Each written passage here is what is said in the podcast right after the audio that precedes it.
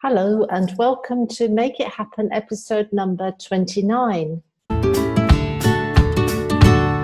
Today in the Make It Happen studio, I'm delighted to be joined by Trisha Audette. Trisha is passionate about education and theatre and has woven the two together in her own special brand of learning through comedy. As well as having a love of butterflies, she's also a connection to Albert Einstein. Let's hear more from this Canadian now living in Madrid. Hi, Trisha. Hi. It's really good to see you. And um, yeah, thanks for having me. You're very welcome. Before we started, Trisha sent me a video of her partner yesterday, was it? Um, yeah. Asking her to marry him. So we've just been talking about that. It's very exciting. And She got it on camera too, which is even more. Yeah. so congratulations before we start. Thank you very much. Yeah. So let's start with what led you to ending up in Madrid. Okay, so um, so I moved back. I moved to Spain back in 2010. I was living in, born and raised in Canada, and I knew that Canada just wasn't for me. I mean, it's a beautiful country, and there's lots um, to do there and lots of opportunities. But I really wanted to live in a Spanish-speaking country, so I picked Spain based entirely on that uh, nothing more glamorous. Um, and Europe, because I'd never been to Europe before, so I'd already spent a lot of time in Central America, but I wanted to explore a different part of the world. So I ended up in Spain in 2010. I had a couple suitcases and no real plan. I didn't ask anyone's opinions or read much information. So I came like at the height of the crisis, which I'm glad I didn't ask because if I had, maybe I would have been discouraged, you know, because there was always uh, talk of 25% unemployment and, and, all these things that could be potential yeah. deterrents. So, uh, but I didn't know anything. I really didn't. Um, and I flew to, into Barcelona. Um, and I didn't end up staying there though. I wanted to focus on Spanish, and I know that you can live in Barcelona without speaking Catalan, but I really just I wanted to speak the languages that everyone was speaking. So I wanted to focus just on Spanish. So I ended up in Sevilla uh, and spent a year there and then got a job in Madrid. So I basically, Madrid chose me. I didn't actually choose Madrid. It just kind of happened very organically. Okay, cool. And you have done something quite unusual for a woman in Spain, which mm. is you've created a comedy project, TYF Comedy. So, have you always wanted to make people laugh? Was the jokester I always loved playing around and laughing, and you know, in school I was always a bit of the class clown. I'm sure I drove my teachers crazy. Um, when I moved to Spain, I was a teacher. I, I did want to go into entertainment, but I such a risk taker back then. I was, it seemed like a really challenging industry to be in. And, you know, my family was really more um, traditional in that, you know, do something like accounting. I, I, I ended up studying accounting because it was just like a safer route and, and uh, a job that had more security. And through that, I discovered that I didn't like it. So I ended up becoming a teacher because teaching's really like entertainment, isn't it? Yep, true. I think all teachers really have an acting side to them. They have to improvise and and it's nice when they're funny and and and using these different kind of skills to get students interested and involved often using like theater so i became a teacher and i turned all my classrooms into theater so it didn't matter what the subject was i always just wanted uh, the students uh, performing in some kind of way and then through the teaching i got the courage to go into uh, comedy which kind of just happened to me organically as well. I started doing some improv classes and at one of the classes these guys were starting up an open mic and they asked me if i wanted to do stand up which i was like i don't know you know let me think about it. And they ended up making the flyer and they put my photo on it and i liked the way it looked so i was like i'm going to give it a try and I was hooked after the first time. And so basically, one thing led to another, and before I knew it, I quit teaching um, and decided to teach through entertainment. So I started doing comedy at schools and created like this motivational element to it and sharing my story and trying to get teenagers, you know, interested in English and interested in in uh, being proactive in their lives. And so I've actually started a number of comedy shows and brands, and TYF or TIFF Comedy is the newest one uh, with Fernando Garcia Torres, who's a Spanish comedian. And yeah, we started up in July and it's kind of just taken on a life of its own. So we do sketch comedy, which is my favorite because you get to just be like really expressive and exaggerate. And it's the style of comedy I like. I'm very much into Saturday Night Live and these type of really over the top characters. So I like sketch shows. Has it been hard to get into uh, comedy in Madrid? I mean, apart from the fact that you're going from your normal natural language to a new language, and what about cultural differences in humour? Because I'm guessing that the Spanish humour is very different to the Canadian or or um, you know different types of humour. Yeah, yeah. I mean, that's just it. It's not just switching the language; it's switching the style of humor as well. And in stand-up comedy, you have to make a lot of cult- cultural references to pop culture or um, experiences that you have. So if I'm doing stand up for a room of uh, expats, I am going to do stand up that's relatable to them, and we see the world through the same eyes because we've all moved here from different countries. So it might not be as relatable if I'm doing stand up for Spanish speakers. So you really have to take into account who your audience is and and try to see through their eyes and try to come up with comedy that's relatable. I find that's the most interesting and engaging for people is comedy that that they can identify with. Um, the market, yes and no. On the one hand, it's a really small market, so there's less competition, which is really nice. You know, there's not as many theater companies. We most of us are really working together as a community, so we try not to overlap and have shows on at the same time. We're always communicating. We now have a website together, madridlive.es, where we put down all of our shows so that we can cross promote and trying to get people, you know, if you can't come to my show on a Wednesday, maybe you're available on a Thursday or Friday. So it's a good supportive community. One of the challenges definitely is the the size of the uh, of our public. So being in Spain, not everyone speaks English, or not everyone's interested in English, or not everyone's confident, or sometimes people just don't even know that there's shows on in English. That happens a lot. I meet people and they don't even realize how much is available because maybe they're just not on the channels where we're promoting. Um, so I think that's probably one of the bigger challenges is just um, getting a, your name out to widespread audience and then encouraging people that you don't have to be fluent to understand the shows and have a good time that a lot of it can be very visual.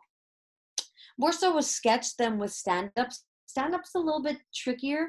Um, i think if you can understand up stand up in another language then you're definitely like got a really high level just because often it can be a play on words or things that aren't even connected to the language itself like i said but connected to where you are or or making references or quotes. Like canadians we love to quote movies and maybe people here in spain haven't seen them or you know tv shows these kind of things. Yeah yeah right. And what makes you laugh? Um real definitely real life I mean, when I'm out, if you're out with me, I'm always taking out my phone and writing down anything funny that happens that I see or conversations. So it's always a risk when you're talking to me that that it could end up on stage. Not that I'm going to identify the people, but I find the things that happen to me the funniest. Um, and then I definitely, definitely like um, really exaggerated characters like on Saturday Night Live. I really like Kate McKinnon and Kristen Wiig and I love watching interviews like late night talk shows with Jimmy Jimmy Fallon or Jimmy Kimmel. I like I like comedians that are just being themselves or extensions of themselves and they just you know are always looking for the funny side of things even if it's not a funny situation but finding a way to laugh at real life. Yep. Yeah. yeah. Yeah. And you have a theatre project too called Trilinglish Theatre. How did that start? Yeah. So uh, it's Tringlish. Tringlish, So- sorry. Yeah, but a lot of people think that Tringlish is, you know, because of English, and it's not at all. Um, when I was 18, I had a boyfriend who couldn't understand me. So when he couldn't understand me, he said I spoke Tringlish. And so that's where I got the name from because it was this idea of wanting to educate in my own way, like I was speaking my own language in education or something. Not that like comedy is unique to me, but I feel that my teaching style is definitely unique to me. And so I started teaching through entertainment. And I did that like six, I started that about six years ago.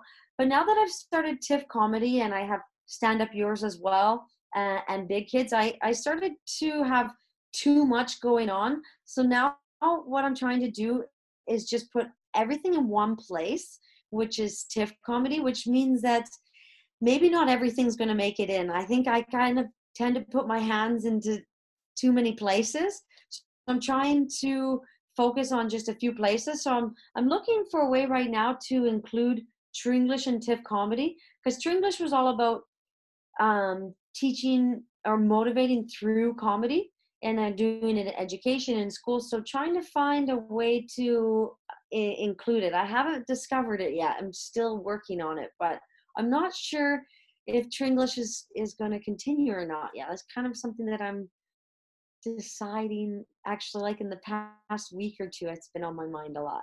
Wow. Okay. So we'll wait to hear what happens with that project. Yeah. Yeah, but it's evolved and um, probably taken on a life of its own, and things have moved on. You've moved on since then. So That that's exactly what happened. So it originally I started off. I had an office in Sol, like on Calle Carretas, and I would have groups come in and I would do interactive classes. And then it started taking on a mind of its own, and it it turned into many different things. And that's when I started doing stand up. So I started branching out and making these different brands because it was kind of confusing what it was. It was kind of like maybe the umbrella to a bunch of different projects. So I, when I started splitting it into various uh, different brands, it just got too overwhelming, and I found myself doing everything mediocre. So I'm trying to just focus on one instead of stretching myself out so much and trying to have more of a personal life too. I get a little bit too obsessed with my work because I I am my work, so I have a hard time differentiating between personal and professional because I feel like my work follows me everywhere because I it's inside of me, Yeah. so I can't Yeah. get away. yeah, Yeah, it's a, it's a challenge for a lot of people nowadays, isn't it? Who are their yeah, they are the brand, so that does make it a yeah, challenge. Yeah. yeah. It's hard to switch off. Yeah. We work together to enrich education, which is amazing as education is the solution to everything. You said that. Uh, what? Yeah, yeah. Tell us more I've said about that many times. Where did you find that? That's on Someone- your website, I think. Okay. Yeah. Because I'm I'm constantly updating it because I I've always said that to people always because it's so true. Like, first of all, the more we get students interested in education, the more they want to be there, the more they're paying attention, the more opportunities we have to teach them about the world and different ways of seeing and understanding and start accepting that we're all different and all cultures have a different way of interacting with the world and and that's okay. So it's through education that we can open people's eyes to our differences and and create acceptance and and reduce hate you know i mean that's really what a lot of the problems in the world are is because people don't understand why people think or see in a certain way or are unwilling to just accept that it's okay if we don't understand or see the same way as other people that everyone's allowed to have their own uh, opinion you know Absolutely, So, and yeah. that's that's something I think we learn as expats or foreigners moving to another country, isn't it? That, um, Yeah. for instance, the uh, Spanish bureaucracy. I'm always saying to people, it's not wrong. It's just the way they do it. It just is. You have to accept it. Otherwise, you end up having the nervous breakdown, and they're fine. yeah yeah exactly exactly i think that in fact everyone at some point, whether you love your country or not, should live in another country, even if it's just for six months. To un to just, I didn't realize that Canada had culture until I left Canada. I always thought that other people had culture and other people had accents. so uh, you can uh, you appreciate your own culture too when you when you experience others. Yeah, yeah, absolutely. Yeah. And I discovered you've got a passion for there's another man in your life that I don't know if your fiance knows about, but Albert Einstein. Yeah. Tell us about. You've done a lot of research. no, because I, I think that it's possible that I may have been Albert Einstein in a past life, you know? We have a lot in common. Um, he was German and my great great grandfather was half German, so I don't believe in coincidences, you know. no, I came across Albert Einstein um, creating a stand-up monologue. So was actually my second or third monologue that I ever made, and just like having to play on words and trying to convince the audience that you know I may have been Albert Einstein, and it was it was a good laugh. And it's interesting because normally when when I write things, they don't speak to me six months later or a year later but that mono- monologue i still call on all the time it just i don't know i really i really enjoy the jokes that i use in it can you give us a snippet from your monologue about albert about albert einstein um yeah so he came up with the theory of relativity i have a theory too all my relatives are crazy you know or so he won a Nobel Prize for his contribution to, to physics. I'm a prize winner too. I won something in a Kinder Surprise earlier today. I'm like, usually take it. I'm like, it's really cute, you know? and then there's some other jokes in there that aren't really appropriate. you, gotta, you gotta adapt the monologue to the audience. So moving swiftly on then, one thing you will achieve before the end of 2019.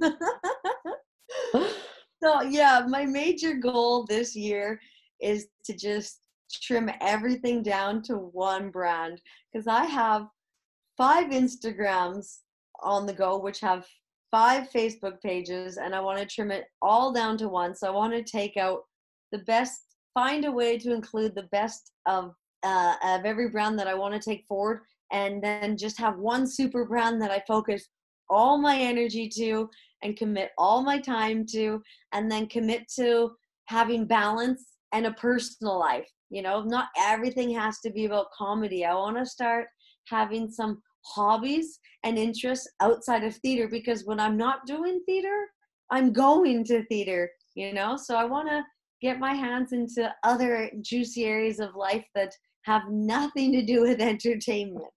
Sounds a great plan. Have you read the book The One Thing? Um, no. Okay, I'll I'll I'll send you a link to it. It's great because it says that we really do need to focus on the one thing, just one thing, um, right? And not get pulled by bright shiny objects, which I think yeah. we all have a bit of a habit. Of so is it like a self-help book? Yes. Yeah. Yeah. Okay. I can't. It's Gary. I, somebody I can't remember his surname, but yeah, no, it's a really good book. I'll I'll send okay. you a link to it. So you're really into self help books as well. What books have you read this year that have inspired you? Um, so I've got two books on the go right now. I kind of bounce between the two of them.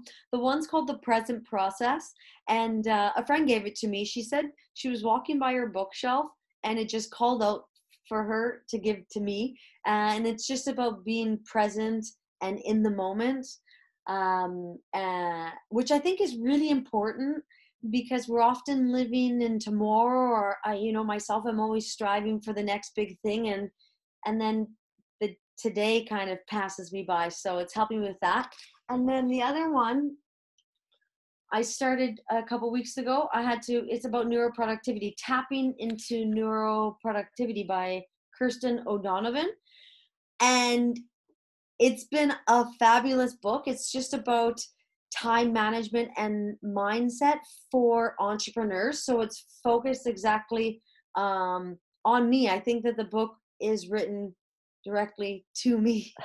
so helping me, you know, organize and lay out plans on um, managing my time better, which I just finished with a life co- coach as well, Stephanie. And she helped me do that too. So I recommend like if anyone, you know, struggles with focus and, and time to to use these books and and coaches to get on track because sometimes they see things that you're just not seeing even though it's so clearly in front of you yeah yeah i'm really interested in the kirsten o'donnell one because she was donovan because she was a Costa Women member i'm not sure oh, she's really? still yeah she was in madrid i think but i'm not sure she's still oh. around so i'm gonna check her out you know now. what i don't know her but i found her on linkedin and Okay. she lives in valencia oh okay okay yeah, Yeah. I must reconnect with her because um, that sounds a really interesting book it's a really it's a really good book and it's really easy to read so it's written you know and just it's not um um you know sometimes self-help books can get a little bit too wordy and then you're caught up trying to understand the words and it's written just like you're having a conversation you know it's very Okay. easy very easy to follow yeah yeah yeah Yeah. what's your superpower Um, I think that I I have a couple. I I definitely think creativity is my superpower. I'm I feel really confident and good at seeing ideas and then turning them into 10 like i can really on the spot come up with a, a different ideas like i do teacher mentoring as well so i can watch a classroom and see an activity and then think of many different ways to extend it or adapt it or do things differently or tweak it. So I think I have an eye for creativity. cool and what would be your advice to a younger you Um, I think would just be to not take life so seriously, to just take work seriously, right? But to just relax and enjoy the process. You know, I sometimes get very like, go, go, go. I need to have this now. I want this now. And just in let things happen in their own time and go with the flow and put myself out there and be willing to work. But don't feel like I always have to be driving that. Sometimes I can just eh, eh, enjoy the journey without always pushing. great and do you have one quote that you live by Yeah, absolutely. I think I it's either by Wayne Dyer or I heard him quote it from someone, but he says, um, if you change the way you look at things, the way you look at things change. And I really like it because mindset is everything. So, you know, he talks about a lot. I, I, I watch his videos. You know, if we see that we're living, you know, in a, in a crazy, hectic, busy world, then then that's the world that we're going to live in, right? So the way we choose to see things and and the thoughts that we choose play a, a really big role in, in in our happiness and the way we live our lives. So I constantly do try to remind myself that that our minds play a big role and that we we have a lot more control than we give ourselves credit for. Yeah, yeah. So I'm waving my make it happen magic wand. What Yeah. what are you daydreaming about?